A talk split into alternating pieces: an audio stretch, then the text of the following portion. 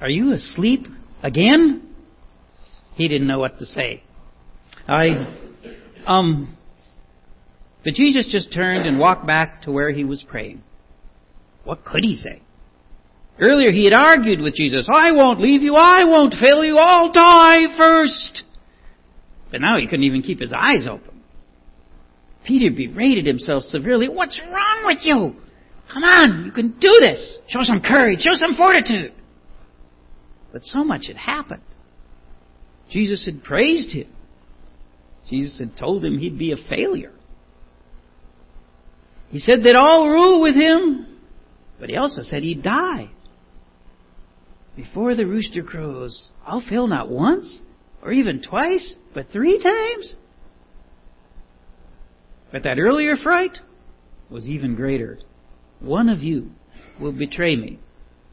Peter had to be honest with himself. He really wasn't sure if maybe it would be him.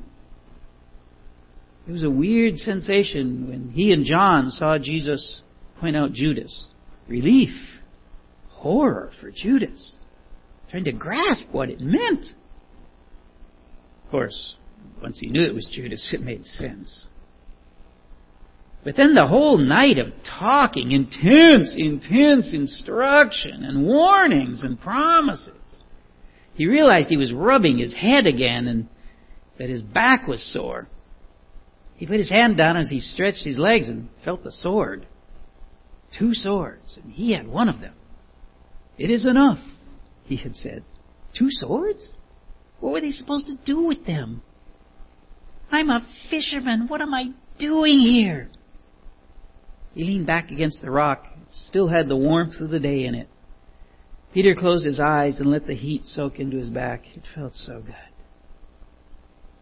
Are you still sleeping? Peter jerked himself awake and tried to concentrate on what Jesus was saying. Was that, my betrayer is here? Peter stood up and looked around in the dark. It wasn't hard to see where the trouble lay. There were a lot of lights coming up the path. And you could hear the noise. It was a large crowd, a very large crowd, and they did not sound friendly. Peter turned away from the crowd and frantically looked for an escape route. He saw it just behind them and to the left. He started to point and was going to say something, but when he turned to to Jesus, he was walking away from him towards the crowd. Peter rushed to catch up and pushed past the other disciples just in time to see Judas coming up to Jesus. He gave him the kiss of friendship. Peter burned with anger, that underhanded snake. Then Peter saw Malchus, the chief priest's henchman. He was obviously in charge of this gang. Somebody said, Shall we strike? and he knew what he had to do. Strike the shepherd and the sheep will run, Jesus had said. Well, two can play at that game. Peter lunged at Malchus and he aimed to bring the sword down his head, but Malchus dodged and dropped to his knees so the sword just grazed the side of his head. Peter could see the blood in the sputtering light. But Jesus berated him. No more of this. Put your sword away. Peter didn't know what to do. Jesus knelt down and touched the ear of Malchus and healed it. But he was the enemy. Peter looked up to see if anyone else got it, and that's when he realized just how big this mob was. There were temple guards, there were Roman soldiers, there were hundreds of angry people. They all began to move forward, and suddenly Peter's heart gave out. He turned and ran with all the strength he had. But his eyes were no longer used to the dark with all the lights the crowd had.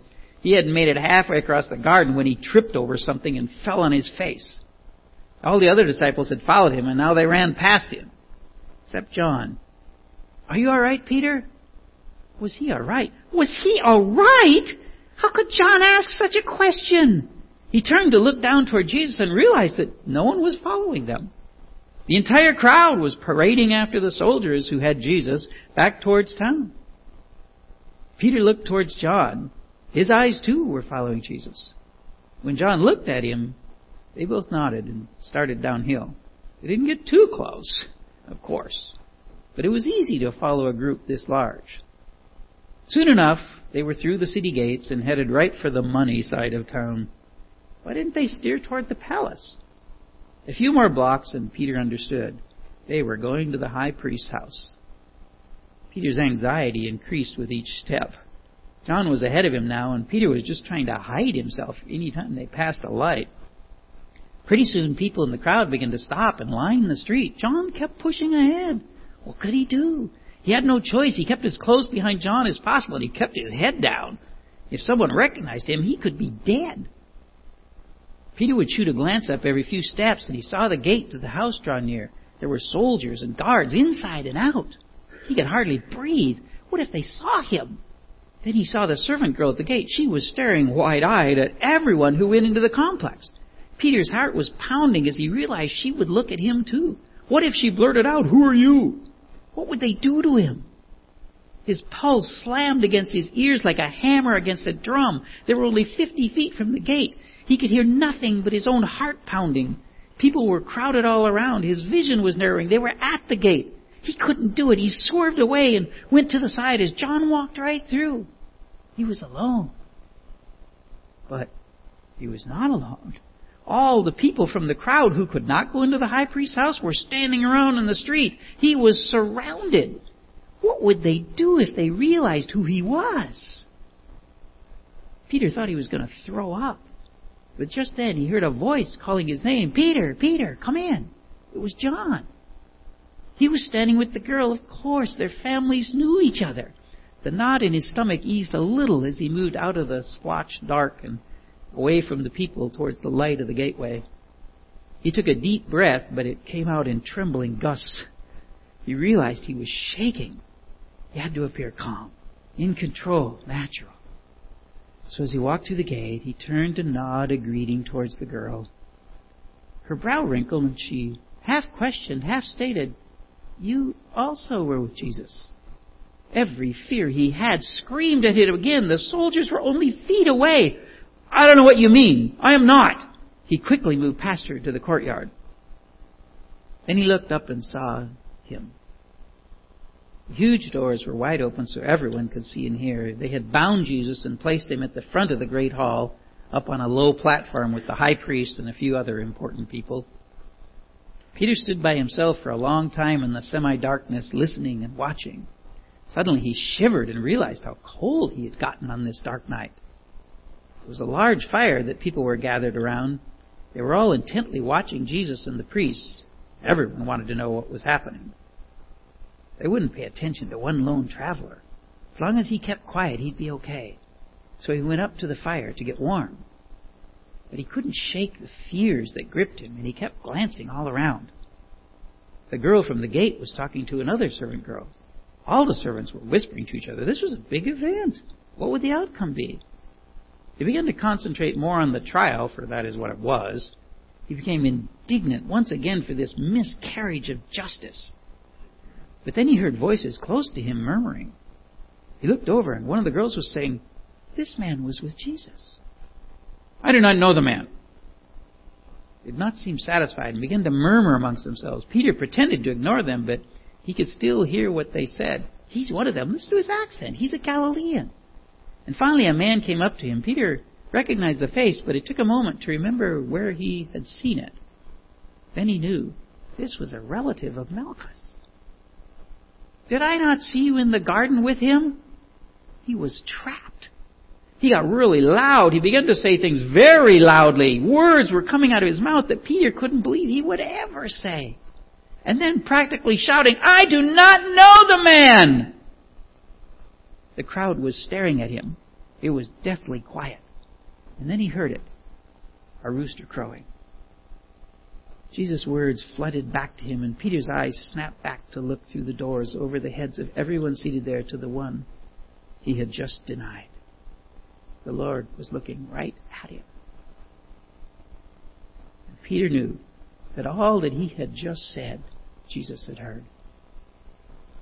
He turned and ran through the open gate. He didn't stop running until he finally fell exhausted. He wept until he lost consciousness. Peter, the rock. That's what his name means. A rock. Yeah, not much of one. Peter was the probably self appointed, at least initially, leader of the disciples. Here you have Peter failing miserably, completely without courage. In the face of fear, he fell. He failed. You ever wonder why they let him run away? I mean, he was in the courtyard. There were gates. There were guards. How did he escape? Well, it's simple. He didn't. They let him go. If the leader of Jesus' disciples could not stand, then they had won. It was better to let Peter live so everyone could, would see what a failure the teaching of Jesus was.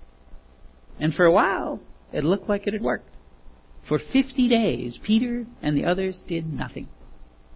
And then, Pentecost. Now there were dwelling in Jerusalem Jews, devout men from every nation under heaven.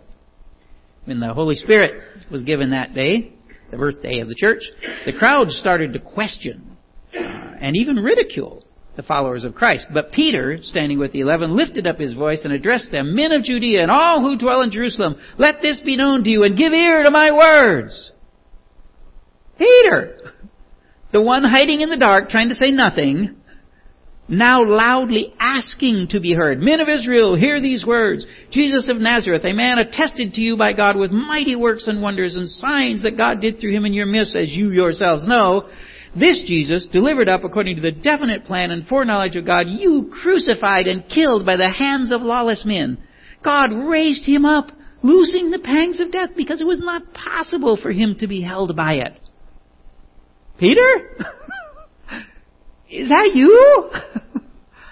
the one who denied Jesus, now forcefully proclaiming him and directly accusing those who asked for his death. Let all the house of Israel therefore know for certain that God has made him both Lord and Christ, this Jesus whom you crucified. Wow, Peter. You got some moxie. Where'd this huge infusion of courage come from? And Peter said to them, Repent and be baptized, every one of you, in the name of Jesus Christ for the forgiveness of your sins, and you will receive the gift of the Holy Spirit. Now look at this. Fifty days earlier, he's avoiding servant girls. And now he's ordering around a vast crowd, not of hundreds, of thousands. And with many other words, he bore witness and continued to exhort them, saying, Save yourselves from this crooked generation. So those who received his word were baptized, and there were added that day about 3,000 souls.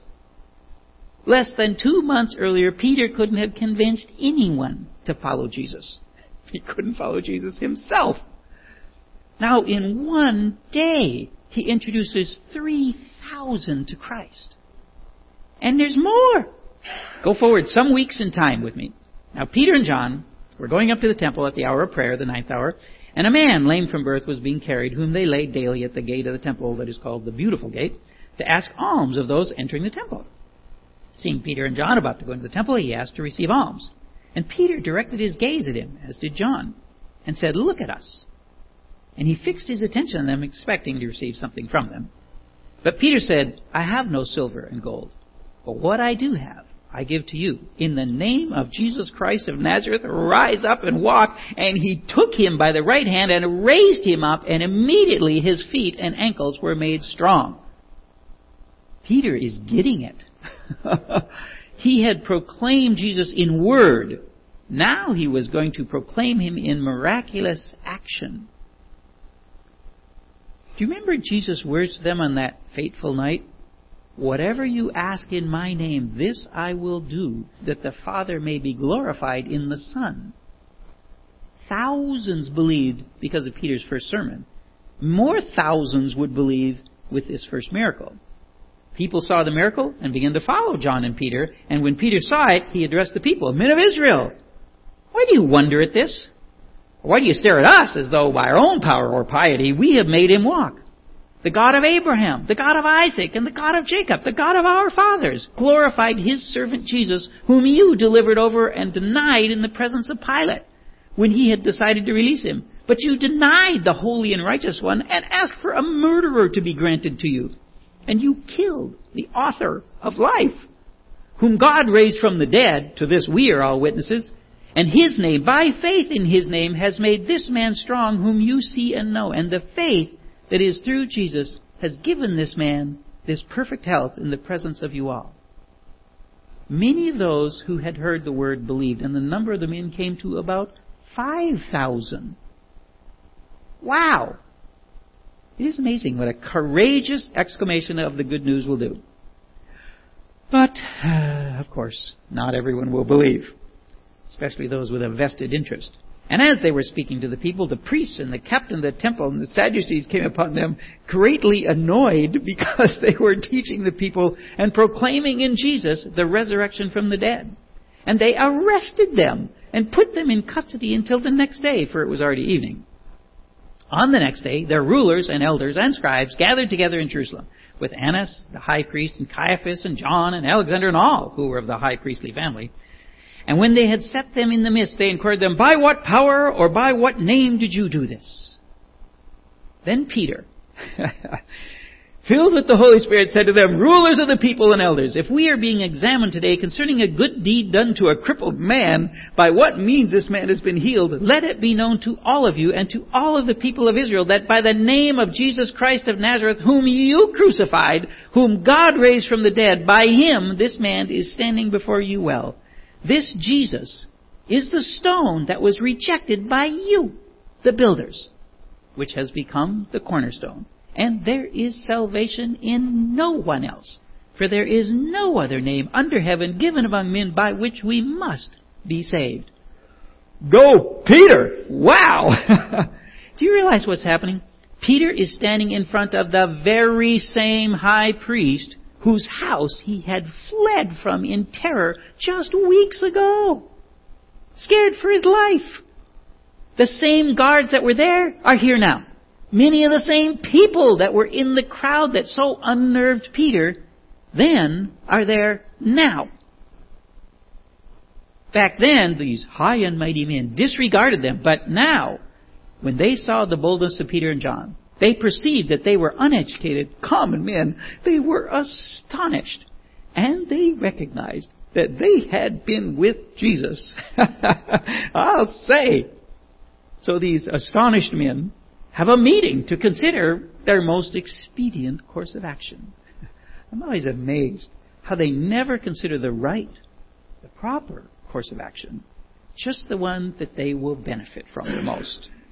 Only only they won't benefit from it. in any event, so they called them and charged them not to speak or teach at all in the name of Jesus. But Peter and John answered them, whether it is right in the sight of God to listen to you rather than to listen to God, you must judge. For we cannot but speak of what we have seen and heard. And when they had further threatened them, they let them go, finding no way to punish them because of the people, for all were praising God for what had happened. I have to stop for a second. It's not in the notes. But doesn't it interest you that they knew what had happened? A man was healed who was lame from birth, and they skipped right over it. Missed it. They completely missed it. Amazing. Back to their, back to your sermon. We now return to your sermon. Are you impressed yet with the enormity of the change in Peter's life?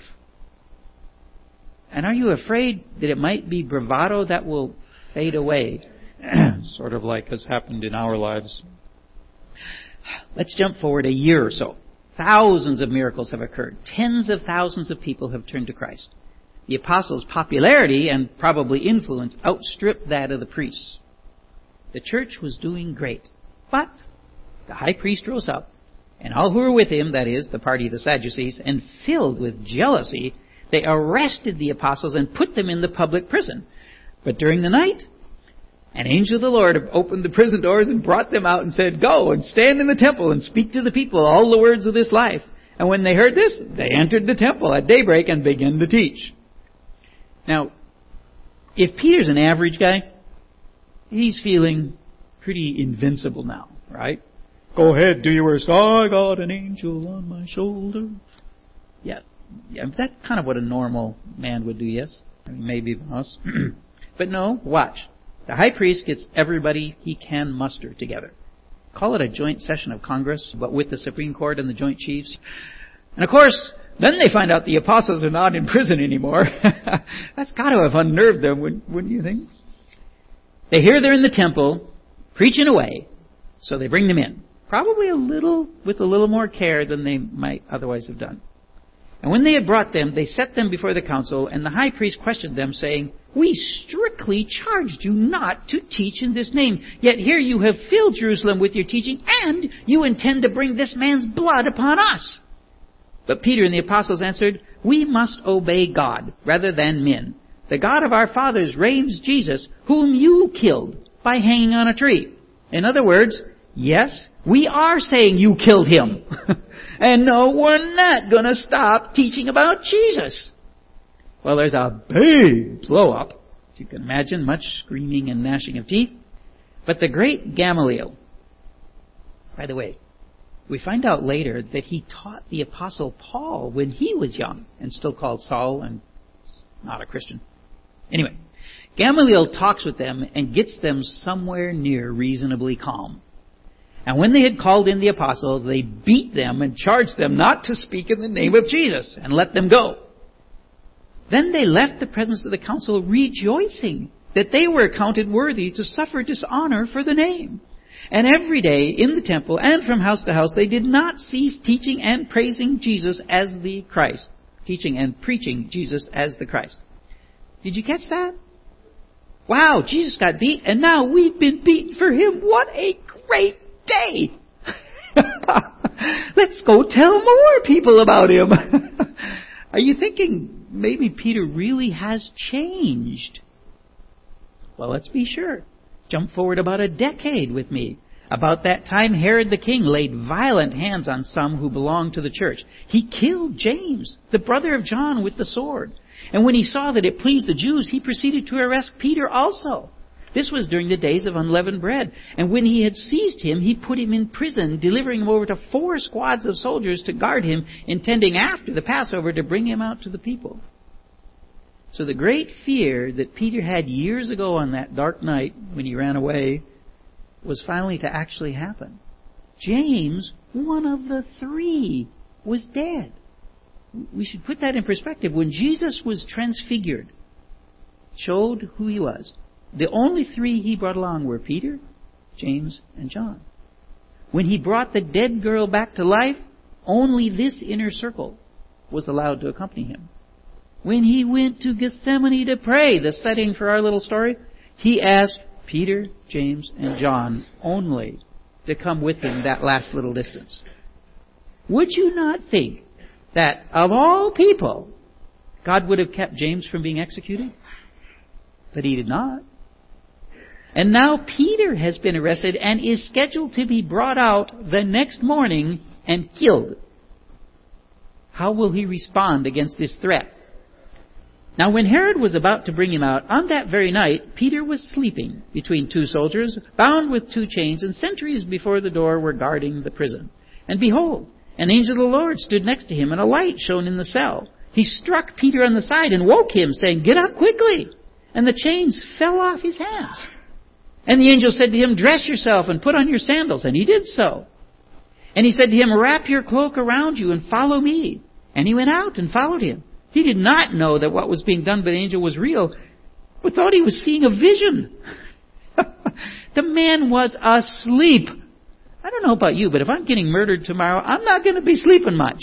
He's asleep, so soundly asleep that the light didn't wake him up. The angel had to whack him in the side to get him to wake up. And then, then here he's thinking, hmm, this is a very interesting vision. I wonder what God is trying to tell me. What's he trying to show me? Peter's calmness in the face of death is amazing. And not just the threat of death or harm like at Jesus' trial. This is the real thing. Herod had killed James. And this very day he planned to kill Peter. Only he didn't. God takes him out once again. And he would write in his first letter, It is better to suffer for doing good, if that should be God's will, than for doing evil. And, since therefore Christ suffered in the flesh, arm yourselves with the same way of thinking. For whoever has suffered in the flesh has ceased from sin. Hey, suffering can actually help you. Not only that, but Beloved, do not be surprised at the fiery trial when it comes upon you to test you as though something strange were happening to you, but rejoice insofar as you share Christ's sufferings, that you may also rejoice and be glad when his glory is revealed. Rejoice? Well, how? Therefore let those who suffer according to God's will entrust their souls to a faithful Creator while doing good. Entrust your soul to the one who made you, all the while doing good. Uh, okay, how do I entrust my soul to Him? Humble yourselves, therefore, under the mighty hand of God, so that at the proper time He may exalt you, casting all your anxieties on Him because He cares for you. Humble yourself so that He may exalt you. Make you glorious. wow. but remember also to be sober minded, be watchful. Your adversary, the devil, prowls around like a roaring lion, seeking someone to devour. Resist him, firm in your faith, knowing that the same kinds of suffering are being experienced by your brotherhood throughout the world. And after you have suffered a little while, the God of all grace, who has called you to his eternal glory in Christ, will himself restore, confirm, strengthen, and establish you. Restore, confirm, strengthen, and establish you. And all we have to do is be aware of the devil's attack on our souls and resist him, especially when it leads to suffering. What would be suffering for you? Um, what, if you lost, would hurt? Hmm. Another question. What should you be resisting? Peter was protected from death a number of times. But just a few years after he wrote that first letter, he wrote another letter. His last. From a cell he would only leave to die. How will this man respond now? I think it right, as long as I am in this body, to stir you up by way of reminder, since I know that the putting off of my body will be soon, as our Lord Jesus Christ made clear to me. He knew. Death was imminent. He knew that what he had once feared so greatly that he denied his Lord and ran away was now upon him. And now the choice is offered again. Deny Jesus or die. And he dies. He chooses Christ. How? How does a man do that? Listen to his words. The Lord is not slow to fulfill his promise, as some count slowness, but he is patient toward you, not wishing that any should perish, but that all should reach repentance. But the day of the Lord will come like a thief, and then the heavens will pass away with a roar, and the heavenly bodies will be burned up and dissolved, and the earth and the works that are done on it will be exposed. Since all these things are thus to be dissolved, what sort of people ought you to be in lives of holiness and godliness, waiting for and hastening the coming of the day of God, because of which the heavens will be set on fire and dissolved, and the heavenly bodies will melt as they burn? But according to his promise, we are waiting for a new heavens and a new earth in which righteousness dwells. Peter knew not just that he would die, not even just who Jesus is, or how the Holy Spirit strengthened him so that he could die for his Lord, he knew his future. Because way back on that fateful night, before Peter denied him, but right after Jesus told Peter he would deny him, Jesus also said, If I go and prepare a place for you, I will come again and will take you to myself, that where I am, you may be also. And he also promised him, I will not leave you as orphans. I will come to you. And these things I have spoken to you while I am still with you. But the Helper, the Holy Spirit, whom the Father will send in my name, he will teach you all things and bring to your remembrance all that I have said to you. The Holy Spirit who changed Peter's heart, made him courageous.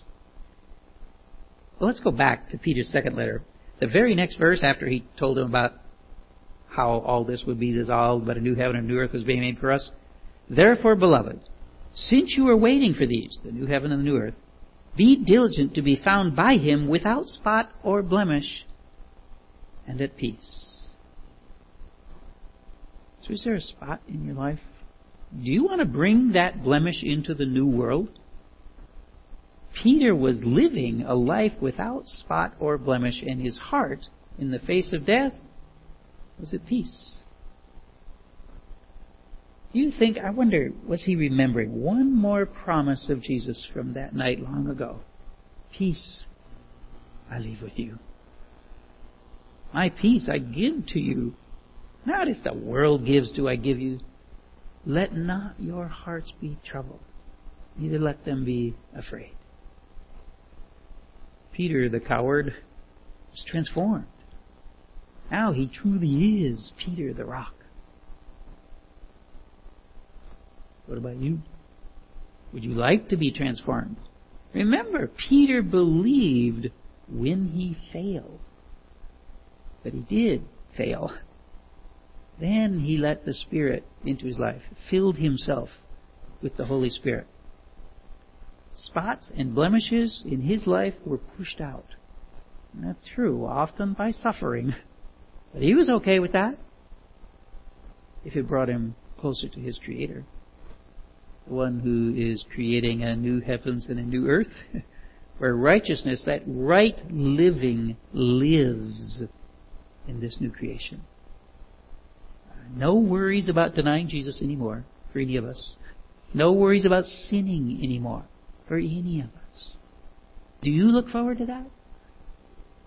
Is it maybe time that we so fill our lives with the Holy Spirit so allow Him to control our lives that spots and blemishes begin to fade away. Do you like those spots so much that you want to keep them? Really, that's. and that's the secret. When our lives are more filled with the Holy Spirit than our own, and we'll be kind and say way less than perfect desires, then we will see sin cease in our life then we will find courage to speak out for Christ, even in the face of hatred or rejection, maybe even suffering. And then we too can be rocks for Jesus, like Peter, the rock.